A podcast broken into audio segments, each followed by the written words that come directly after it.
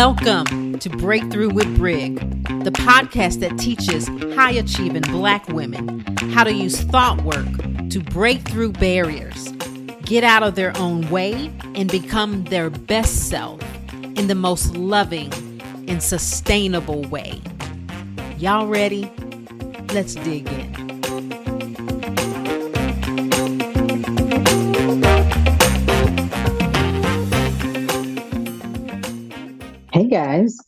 Special treat for you.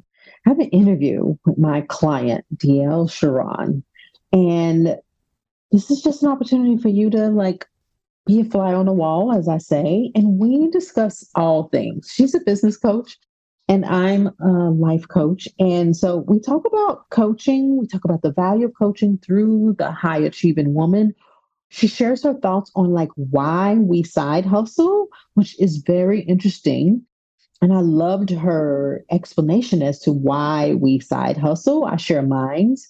I even talk about my journey into coaching because she asked me that question like, how did I get here? And I shared some things that I don't think I've ever shared on the podcast before. So you get to know a little bit about me through her questioning. But I love that we talk about the importance of having your success squad and what the impact it is for her to have a life coach as a part of her successful squad. I talk about what it is like, and then she goes in and starts sharing some of her favorite takeaways, some of her favorite, like surprisingly interesting coaching calls that we did where she didn't think something was going to come up and that it actually surprised her at, at the response. And also, she talks about her favorite podcast episode and why and the impact of that one podcast episode. I say all that to say, listen in. This is going to be a good one. I'll talk to you guys later. Bye. How y'all doing? Excited. Okay, guys, I have a special surprise for you one of my valued clients and friends, she didn't know this, but I consider her a friend too. But when I'm coaching her, oh no, she's totally a client. but soon as the 45 minutes is over with, then we go into friend zone. But I have one of my clients to talk about once again the value of coaching. But I wanted to specifically bring her on because she represents that high achieving Black woman and that choice that we make to create a supportive environment for ourselves. And it is a choice. So I want to introduce DL and I want to let her tell her story all about herself, everything. And you guys are just going to listen as we are flies on the walls because she's actually going to share this on her podcast too. So, really, this is a conversation between two coaches, one business coach, one life coach about the value of coaching. So, DL, introduce yourself. well, hello. And I just want to first start out. I was just watching you on Zoom do that intro, and I'm just like, I am in the presence of greatness. I am talking to Brig Johnson and just how amazing and special you are to me. So I just wanted to say that. But hello, my name is DL Sharon. I am a sales coach. I help women of color multiply their sales and create freedom. That's what my business does. Um, I have two amazing offers. I have a very fast growing company, which I absolutely love. I love the work that I do with my clients, and I'm just so proud of them. I'm also the host of the podcast, Black Banked and Booked Out, where this will also be posted. And I am a high achieving Black woman ever since I was a kid. I just knocked it out of the park. I've always had multiple things on my plate. Same thing with like my business journey. Like I was a social worker by trade. I went to one of the top schools in the country for social work on a scholarship. And I got a job at Duke University at the age of 22. And I just started working. And I realized that this is not the vibe. This is not the move. I was only making $2,500 a month as a social worker. And I had over six figures in student loan debt. And I put the math together. I was like, and this math is not mathing. I'm going to need to try something else. And so I became a coach and I learned about the life coach school and I learned about mindset work and I completely fell in love. And I side hustled for a really long time. Like, I love all of your examples around how you were in your field of practice for years and years and you had a full practice load in your coaching business too. Same with me. So we both side hustled our butts off for years and years. And then once we were able to go full time, we both have multiple six figure businesses. That's exactly what happened to me as well. And the reason why I decided to have a life coach, you were my first life coach ever. I don't think you know that, but you're my first life coach ever. And Did not know this. yes, my first one, you know, I just nom nom nom. I just ate up all the business coaching, right? And then I got to a point where I was like, okay, I know everything there. I have all the tools there. I don't need to aggressively feed the baby, quote unquote. Like, I got this. And I'm in business programs, right? Mhm, mhm. But I realized that my life was swirling more around in my head than my business. And I was like, this is interesting, right? So like good. the scale kind of tipped. And I was like, oh, I'm thinking more about my life issues, particularly relationships at the time. And now it's grown more into like my health and my identity. And I'm thinking more about those things than this launch or that project or getting clients. And so that's when I reached out and I was like, I think it's time for me to have like a life coach that I sit down with every single week, spend some time with, and really start to work on my life together. So good. I didn't know that. I guess because I knew you worked with another one on one coach and you worked with them extensively for like a year, a year and a half, two years. I don't know why. I just never even considered it's like, oh, but I'm the first life coach that you worked with. Oh, so good. But let me ask you this being that you had a one on one experience before that was long term and very productive for you, how important was it for you to find another coach or how difficult was it for you to find another coach that you could replicate that it's like once you know what this relationship is like you know what i mean Yeah, no, that's a good question. A little bit of like comparison like, is it going to be the same? Am I going to connect the same way? They just get me. Sure, it, it could be a little bit of that. And I felt like I already knew you from your podcast. And of course, like I said, I'm in the presence of greatness. It's Brig Johnson, right? I feel like I've already developed some sort of relationship with you already. But I remember our consult, like I was definitely a little nervous because I'm like, there's some things I got to talk about, and I'm nervous to share them. And I think it was more nervous for me just to put them out in the world again. All these things were in my head. And for us to actually say something out of our mouth, like that meant that it was true. Like I was feeling this way, or this was a problem for me, or I was struggling that way. And so I think it was more just, I'm used to talking about all of my problems in business, but I really had to learn how to open up and talk about my problems in my life. Mm, so good yeah i think as black women we have a tendency to like because we're in that survival mode it's like all hands on deck let me Mm. get my business let me get my money straight because you know we grow up i don't know about you but my mother was like keep your money together like have you a little stash. I don't care how long you've been married like so if you need to escape go. And money has always been our answer right? And so when we get to a point where we have a lot of money then it's like wait a minute my brain is still messing with me and it's like we've arrived. I remember someone a friend of mine sent me a post of someone that said i have the money i have the car i have the job i have the office i have the body i have everything and i am still not happy. What's wrong with me? Right? Yeah, exactly. And that's all we talk about. And for a while, like when we think about like our ancestors, for a while, that's all there was to focus on because there was so much lack and so many things that were taken from us where that's all we had to focus on. Like I remember to this day, sometimes my father would be like, DL, when are you going to get your PhD? And I make more money than him, right? And he's like, when are you going to go get your PhD? But in his world, in that time in his life where he was growing up, that was like the epitome, the place where a Black person was supposed to be successful is get the most education possible.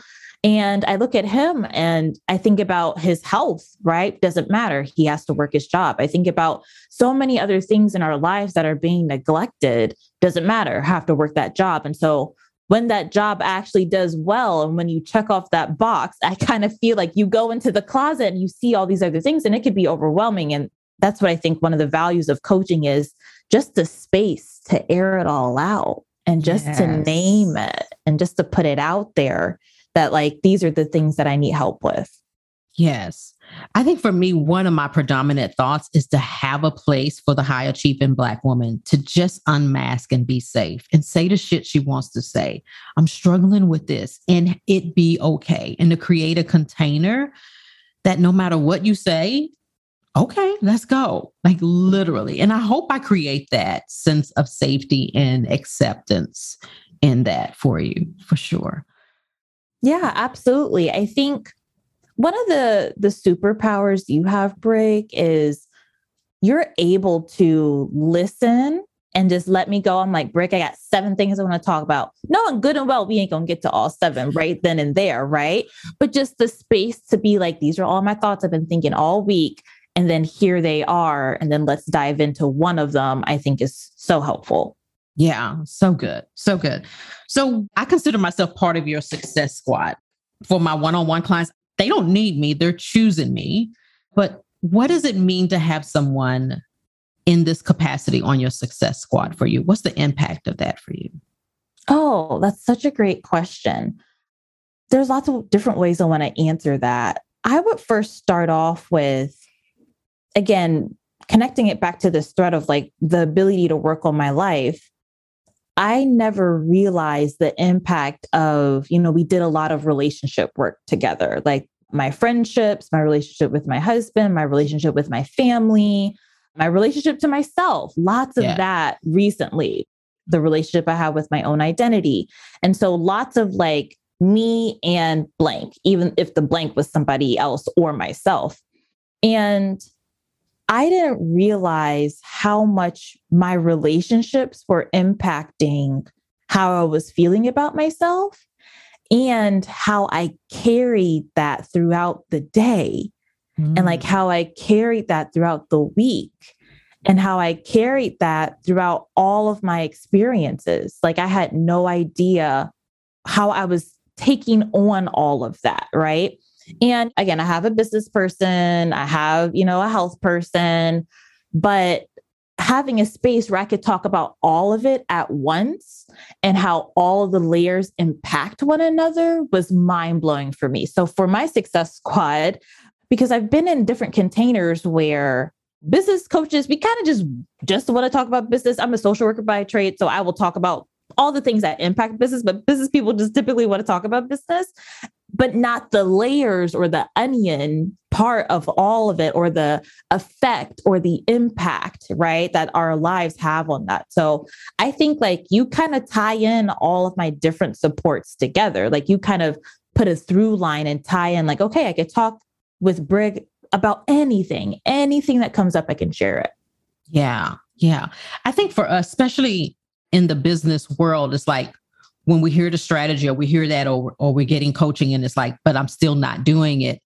It's understanding underneath what that conditioning is and how our conditioning as Black women affects how we show up in business. And like to really work on unpacking that is, I think, a privilege that we get to give ourselves, like to do that work of like separating ourselves from it has to be hard and I've got to work hard and I can't be seen and I can't do this. Like, why? Why? All of that kind of undercurrent stuff, too, is something I love doing. yeah. Sure. Mm-hmm. So I have a question for you. Yes. Why did you choose life coaching as a niche? Okay. So for me, like I really wanted to be a life coach. Like the first time I saw Iyanla on Oprah, and then I saw somebody else on Oprah, and then Dr. Phil was on Oprah, and I was like, I want to do that. I had to be like in my 20s then, because when Oprah first started, like we're talking about 30 years ago, before kids, even 35 years ago, I was like, how do I do that? I haven't the slightest idea. So it's always kind of been in the back of my mind of like, I want to do something like that. And I don't know if you know this, but I've had several businesses. Like I had a janitorial service while I was going through nursing school. So I would nurse and like do my nursing thing, get off at three, you know, work seven to three as a nurse in, in mm-hmm. school, my training, and then go clean buildings from like five to nine, go home.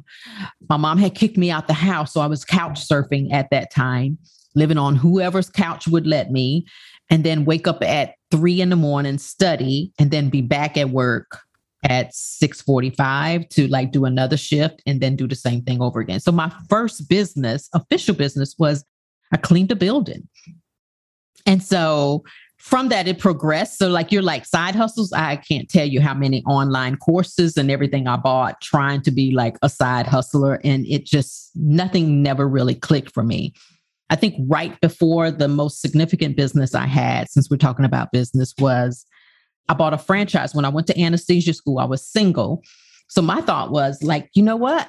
I'm going to create my own second income since I'm single. So I was like, I'm used to being broke anyway. So when I graduate, I'm just going to keep living broke and use that money and buy a franchise and support the franchise. So that's exactly what I did. I used my sign on bonus. That was my franchise fee. And I had a senior care service that I ran through a franchise for like two and a half years. And I built that up to 500K. So, not bad. and then 207 happened when everything crashed and gas prices went up and elderly people weren't making money through their CDs anymore and that business kind of like went down and I think at that point I was tired of living small. And so I sold that business. And finally, like it was three years later. So I literally stayed in the same house, drove the same car, lived the same way, even though I was six figure person and would work my anesthesia job and then do sales and marketing all day going to hospitals, talking to social workers about here's my senior care service thing and doing in services. So yeah, I've always had a side hustle. After I sold that, I swore off business. Like I'm never going to do business again. Like never, mm. ever, ever. and I think when it's in you, it's in you and you know it. Mm. And finally, I was like, it's not going anywhere. Like that small whisper started getting louder and louder. And I was like, resolved because I was like, I've always had a, I was like, it's not going anywhere. So, with that in mind, when life coaching came through me and I was like, I'm going to do this, I knew I was committed to it and making it work this time because I knew if I quit again, because I've done it before, it was going to just come back. So I might as well just stay with it this time. I I am floored right now. I'm floored again. I am in the presence of greatness, y'all. Oh my god. Whatever. I'm floored. The through line thought that I kept thinking while you were sharing all of that was Black women are always hustling. Yes. Aren't we? We're yeah. always hustling. Why yes. do you think that is? I mean, we talked a little bit about that. I think it's because, as Malcolm said, the most unprotected person, counterpart, cohort, whatever, is the Black woman. And we feel that sense of not being safe outwardly. So we try to manipulate creating that safety through the acquisition of money. And then once we get it, we realize, oh, it's internal. but everything tells us, like, I think that's why we go for education and PhDs. There's more Black women with PhDs and everything because it's like, if I get educated, then I'll make the money, then I'll be safe. Right. I think that's why we hustle. And it's also survival need. Like, we just down for that. We're resilient. So hard work is modeled for us for the most part. So that's what we see, that's what we know. We grew up looking at our mothers working hard and them telling us like wash clothes, do to have dinner ready when you know, it's like we grew up working hard. So I think that's why. What do you think? I think that's why too. And I also think that we're gifted. Mm. I think the success loop also feeds us as well. Like the dopamine of the achievement keeps us on that ladder as well, right? Like I'm used to winning. I'm used to accomplishing something at the expense of my health, relationships, anything, but just to win, right? And then it gets to the point where you want to stop doing that. It's like, wait a minute, I can keep doing this, but this is not working the way that I want to, or I'm still having these thoughts and emotions, or I'm still struggling with this over here. But I think because we're so amazing and we're so successful and we keep winning, right? Like we keep getting promotions, we keep being like, thank you so much for staying late after work. We got this contract because of you, so and so. Like that keeps happening. For me, it's like I keep smashing all of my launch goals, right? And you always talk about the dopamine, like us chasing that dopamine that becomes more important than who we are and just us being, right? And yeah. so I think like the work that you focus on with me so much too is like DL, just be. You don't always have to accomplish, you don't always have to strive. You're a whole person outside of your business. Like that's one of the things I love with you is like I hear you talk about running. I hear you talk about being in your garden. Are you out there in your garden how hot it is recently now? I don't know how that works in Texas. But like you have all these things you talk about your travel and all these things that you care about. And I think Brig you really demonstrate what it looks like to be successful, wildly successful and also do the things that you care about too, and not always chase the dopamine. Yeah. I'm glad you said that because I call it the success treadmill. It's like we're on that treadmill and success, and we never get off because we think if we get off, success will stop. Mm. And I'm like, but what if it didn't? What if we actually become more successful if we get off the success treadmill? And that's what my clients are finding is that I'm not a human doing, I'm a human being. And when we focus on ourselves, create our own internalized safety and security, then that's when we really do create the epic shit. And it's not because we're working harder, but when we do work, it is more valuable work. Hmm. Yes, yeah. absolutely. And to your point about my life, it's like I'm 57 years old. Listen, I didn't quit my job to create another job. I'm very clear on that. It's like I didn't quit my job to create another job. I quit my job so that I can have more time freedom because that's the one thing I loved my job in anesthesia. It's not like I was leaving something I hated. I loved my job, but it didn't give me the time freedom that I wanted for this part of my life.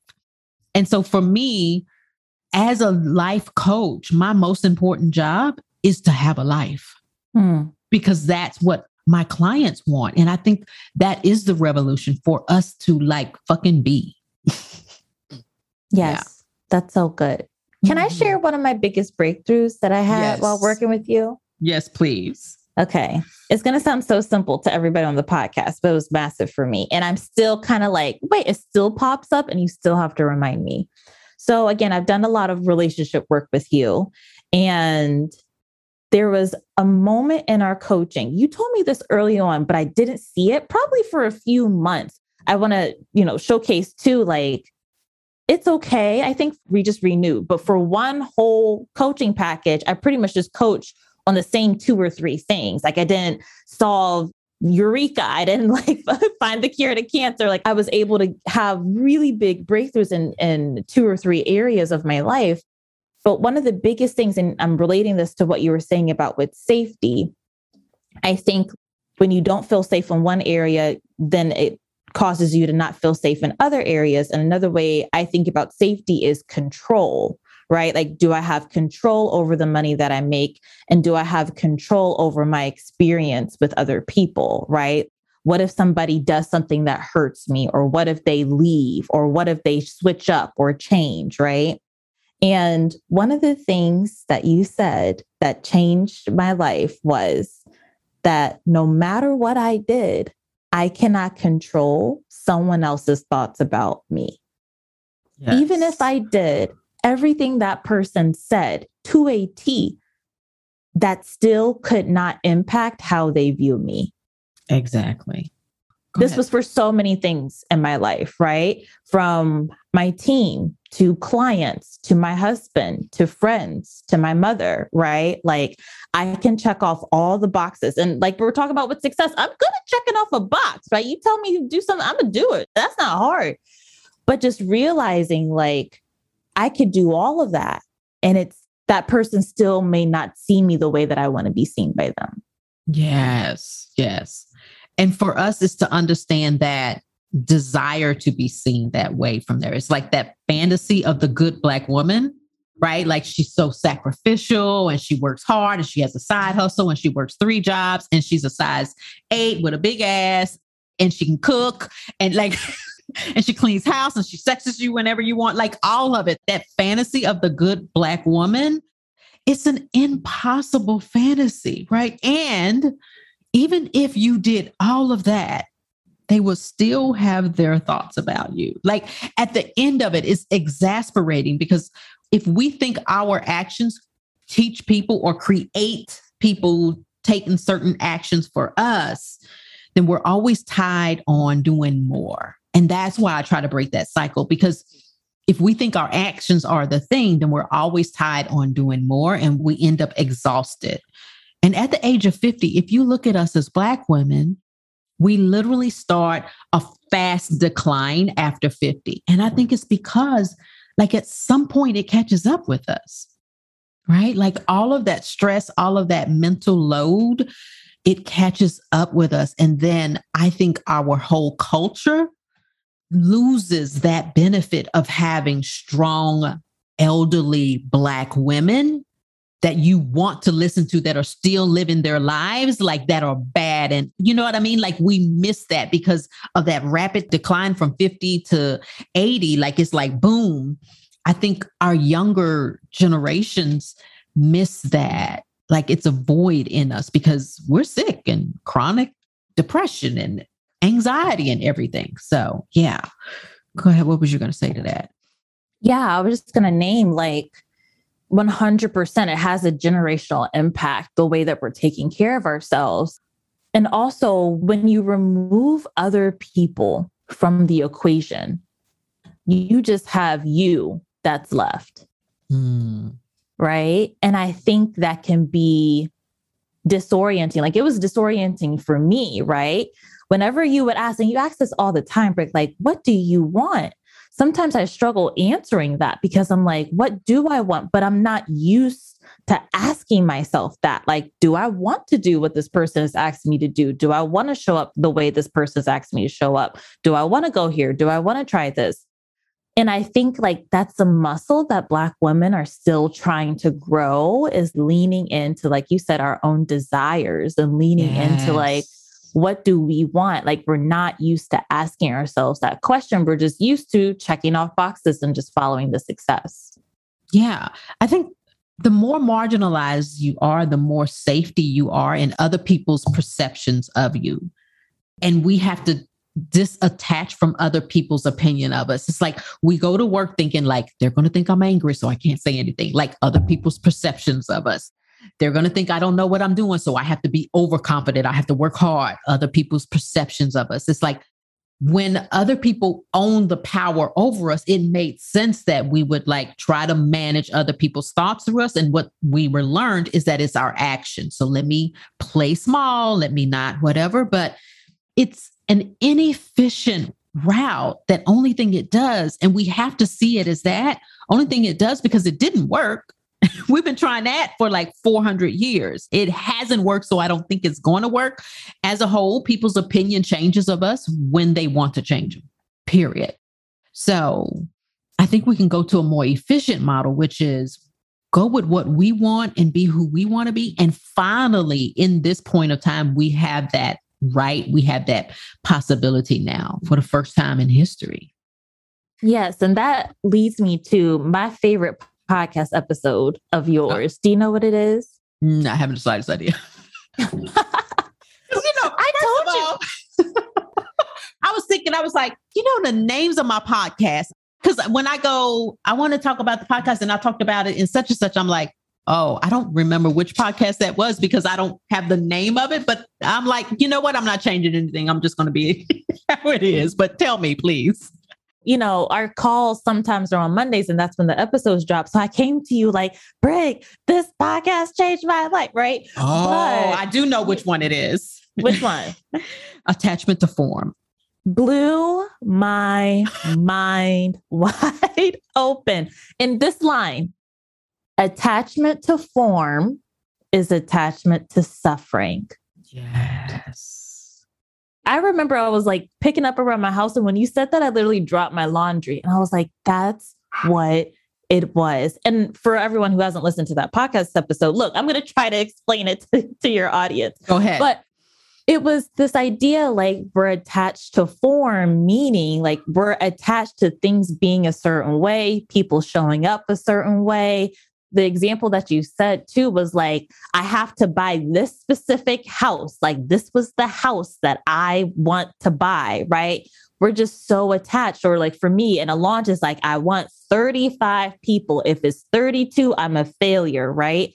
And I definitely have just lived my life that way where I was like, people have to show up just like this, or they have to say things like this, or I need my body to be a certain way, or I need this to happen exactly the way that I want to. And when you said attachment to form is attachment to suffering, I just realized all of the ways in my life where I put so much emphasis on how something had to look specifically or what someone specifically had to say about me. And if it wasn't that one, the 99 didn't matter. Right. And how much striving I did to achieve that from a place of safety, from a place of success, from a place of like chasing that one particular thing. Yes. So good. Right. I look at it at my clients when they're like, it has to be this thing. Like there was one client who had to have this one house and there was so much suffering with it because it didn't happen the way she wanted to. And then six months later, she found another house, right? It was always, I was like, no. Or this one client who, like, I don't want to go anywhere, but they weren't seeing her value. Like she was doing everything, working herself to absolute exhaustion and they wasn't seeing her value but she didn't want to go anywhere. She was attached to form like i'm supposed to be successful here. Not i want to be successful doing what i love doing. That can be anywhere and if they don't see it fine. It's like trying to make the guy that we think wants us or doesn't want us like he's the one as opposed to no the goal is to have a loving relationship. And we forget the goal in lose it in the form, like, but it's got to come from this one. No, it doesn't. it never does. Like, when we realize our ability to create, we can create whatever we want in any area. There's so many roads. And when one door closes, there's always another one. Yes. Exactly. I realized that in the sense of I was really attached to this one particular thing, like very, very attached to it. We coached and coached and coached and coached and coached. And then I remember that I expanded to other possibilities and it opened me wide up. And I yes. remember us getting back on the call and you're like, DL, you created that. You created all these other opportunities. When you were so attached to that one thing, you probably didn't create these other 10 amazing things that you have right now. Yes. And it just broke me wide open in so many ways. So good. So good. So, what else do you want to talk about? this I, is I wanna, a shared podcast. Yeah. I want to ground this a little bit mm-hmm. in the sense of like, okay, but what actually is life coaching? right? So right. Like, what actually is it? How would obviously as a life coach, and you know, we have the same certification from the life coach mm-hmm. school too. So mm-hmm. obviously I know about life coaching, but you do the work more than I do. How would you describe life coaching? Hmm. How would I describe life coaching? And it's so funny because I consider myself a life coach, but I consider myself like a, yeah, I'm a good general life and business coach. I don't say business a lot, but I do coach on like our mindset around it. But it's really like I'm just a life coach because life gives us distractions like I'm not enough or this relationship or this size or whatever. When there's a distraction in our brain, it takes us away from showing up in a way and enjoying our life. And so I think as a life coach, my primary job is to help you or help my clients whatever that area is, is a distraction to just see it clearly and understand why. And for me, it's my number one job is improving their relationship with themselves. Like, why is that a distraction? What are you making it mean? What's the story underneath it and why? And lovingly accepting all of you. It's like there's a part of me at the end of it is like compassion, acceptance, and let's go. Like if I could say it any other way, I'm sure you can probably say it better than me, like what it is, but it really is compassion, acceptance, and let's go. I like those stages. Yeah. Right? No, and that's exactly what it is. I would say the beauty of like life coaching is already touched on this, but I'll share it in a different angle. I can literally bring anything to you. And there's very rare spaces where one can do that. And I also just think you're an example of what's possible in the sense of you're a general life coach that makes a lot of money.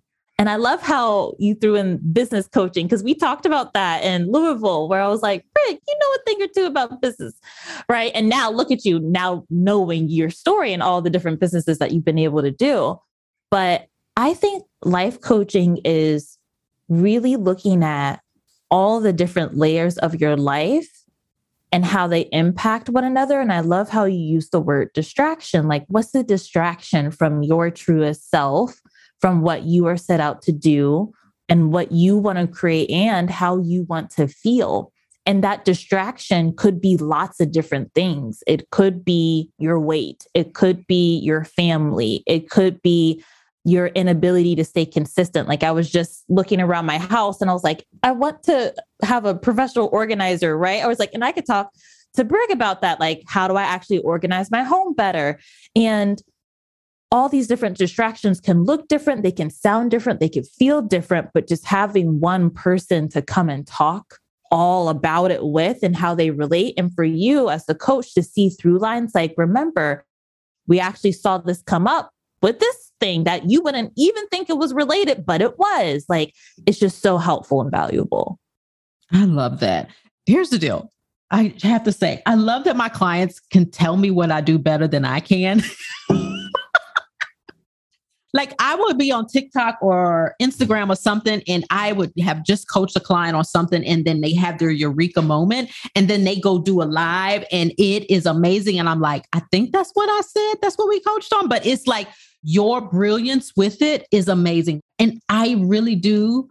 For me as a life coach, and I've always said it, and I always get teary eyed every time I say it. So I know I'm in the right space is my vision is always like I'm at the back of the audience with tears running down my eyes, and my client is in a major auditorium, like a stadium, rocking the stage. Like that is my dream. And for a lot of people, like they want to be the person on the stage.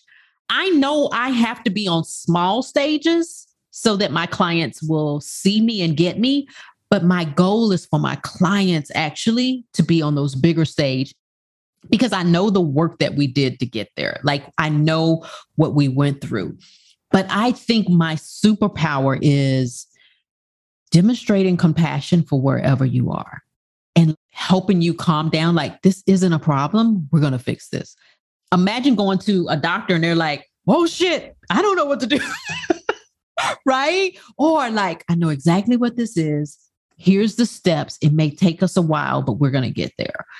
And that's kind of how I see my clients. It's like, I know exactly what this is. And the longer that I work with you, I start seeing patterns and like recognizing those patterns and showing them up to you. And somehow I have the best memory of like, you remember when such and such and such and such, and bring that in. And it's like, I just see the thread. I see it. And the longer we work, the more I see it. And it's sometimes when I'm coaching, I feel like it I don't know if you do this, but I feel like it's the matrix. It's like I see, I literally see the thing. I remember when I was in Palm Springs, I told one of my friends that I was like, Do you see it like the matrix? It's like I see the thought and I see all the things. And she was like, No. And I was like, Yeah, I kind of see that.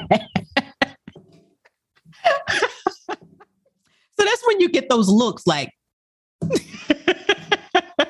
which I think is a coaching superpower. You can talk about my looks if you want to. No, it's like the portal being opened, right? It's like everything being revealed 100%. My clients say the same thing like the memory that you have. I think the language is memory, but really like you can see the client's patterns and you can see like what's happening 100%. Yeah. Especially for high achieving Black women where we're very business or career focused, right? We're talking a lot about business, but this could easily translate into corporate, right? Or even if you're family focused, like that's your thing that you keep zoning in on and you work at every single day to scan up and realize like I'm a whole person with all these other things going on other than that and how that impacts that right how you show up to that thing right how I show up to my launches how I show mm-hmm. up to mm-hmm. my own clients how I show up to my business, right? Like my life impacts all those other things. I think it's major. Yes.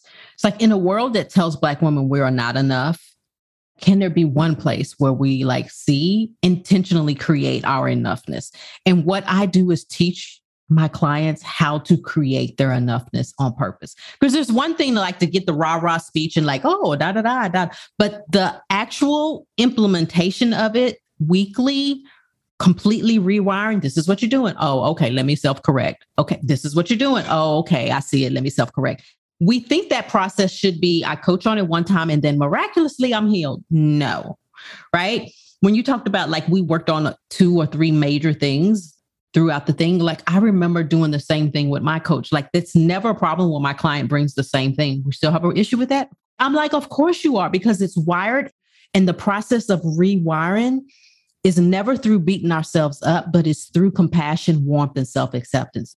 I know I have this harsh exterior, but inside, I'm like, I'm harsh about you being compassionate with yourself. What you're not going to do is beat yourself up in front of me. Like, that's my harshness that people see. And so many people think that I'm scared to coach with Brig. Oh my God. But I'm like, I don't know. You tell me. I think I'm really a big mama. And some people say mama energy like a bad one, but I'm actually caring like I work real hard to be compassionate because I know that's the way and warmth is the way.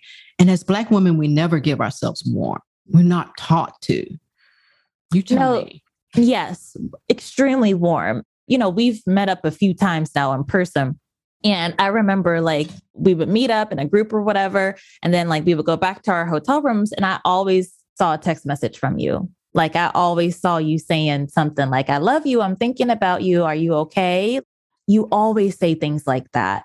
And I loved how you described it like you're harsh about compassion, right? you're nodding a lot like you're harsh about compassion because we have such a, I want to say deficit. Like it's not necessarily a deficit, but we struggle even knowing what that is and knowing how to give that to ourselves. I feel like you are really trying to demonstrate so we could start doing it on our own. So I feel like that's the perfect way to describe it. Yes, totally. I think that's when we start putting our epic shit out. I think it's when we get to that self acceptance because beating ourselves up only gets us so far. And we're too brilliant. Like you said, we're gifted, but to get off the treadmill, create our own internalized safety, and take that shit even further is our next step. Yeah. And it requires us using a different formula than the formula we've been using, the formula we've been told. Yes, exactly. Yeah. All right. Anything else? Did we leave anything out? What do you think the impact has been of? I know we kind of talked about it, but like, what's the impact of you just like working with me? Because I know you signed up again. You were like, I'm signing up. We like, we don't even need to talk about it. I'm signing up. and I'm signing up again. Yes. Right. Yes. Yes. Yeah. Right. What's the impact you think for you as a hmm. high achieving woman? If you can sum it up, like what would be the impact of doing this work and having this container? It's going to sound really simple, but again, the ability, I remember there was one coaching session we had where I said, you know, you we typically check in, like, what do you need coaching on? And I looked at you, I was like, everything but nothing at the same time.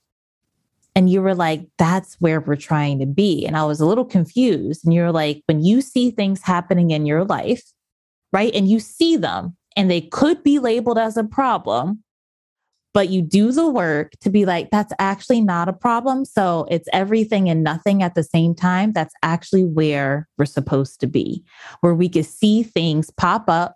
We can, somebody can say something, somebody can do something. This may not go our way. We might lose out on that. We don't hit a goal. We gain five extra pounds.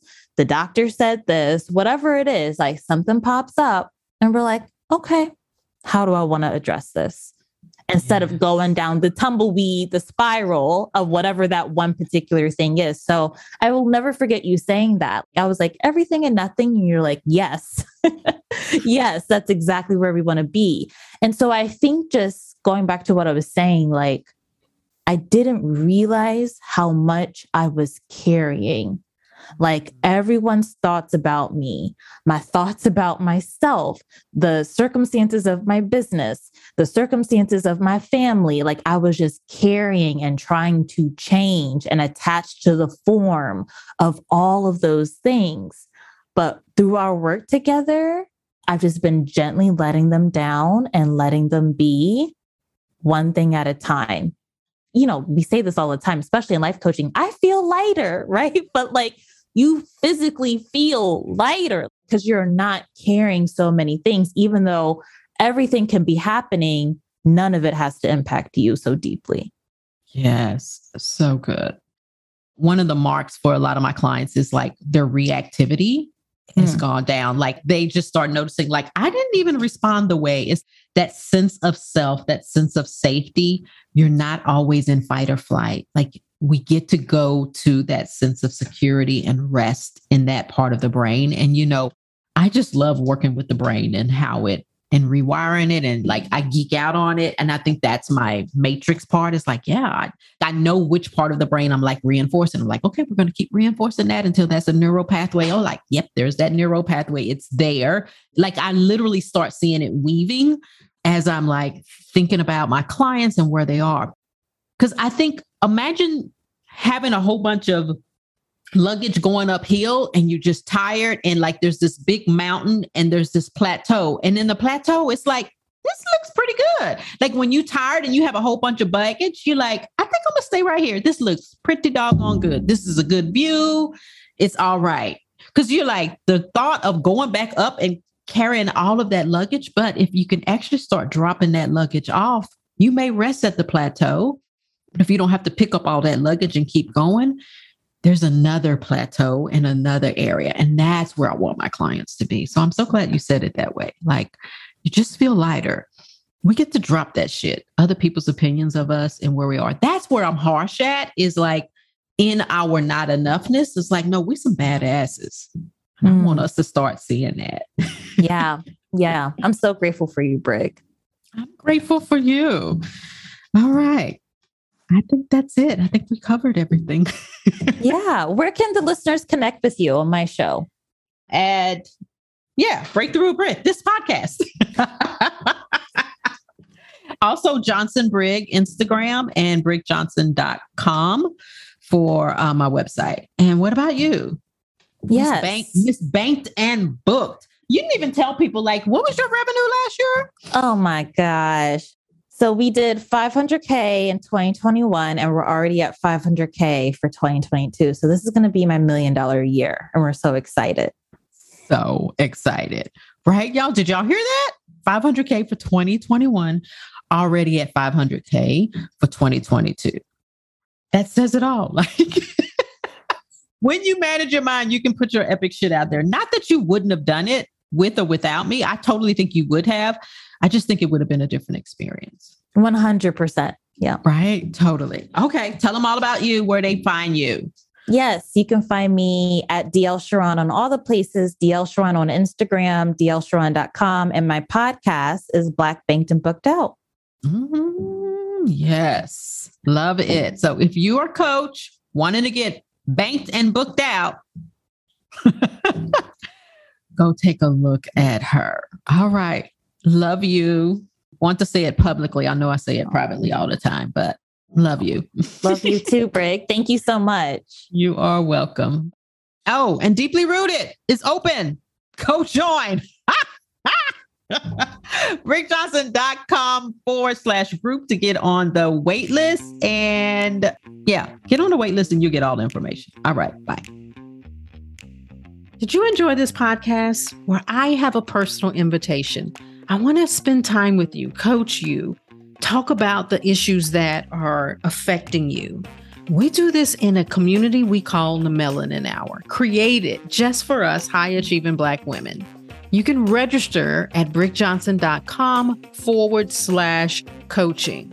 And don't forget, Deeply Rooted is where we put all this shit together. We immerse ourselves and we master this.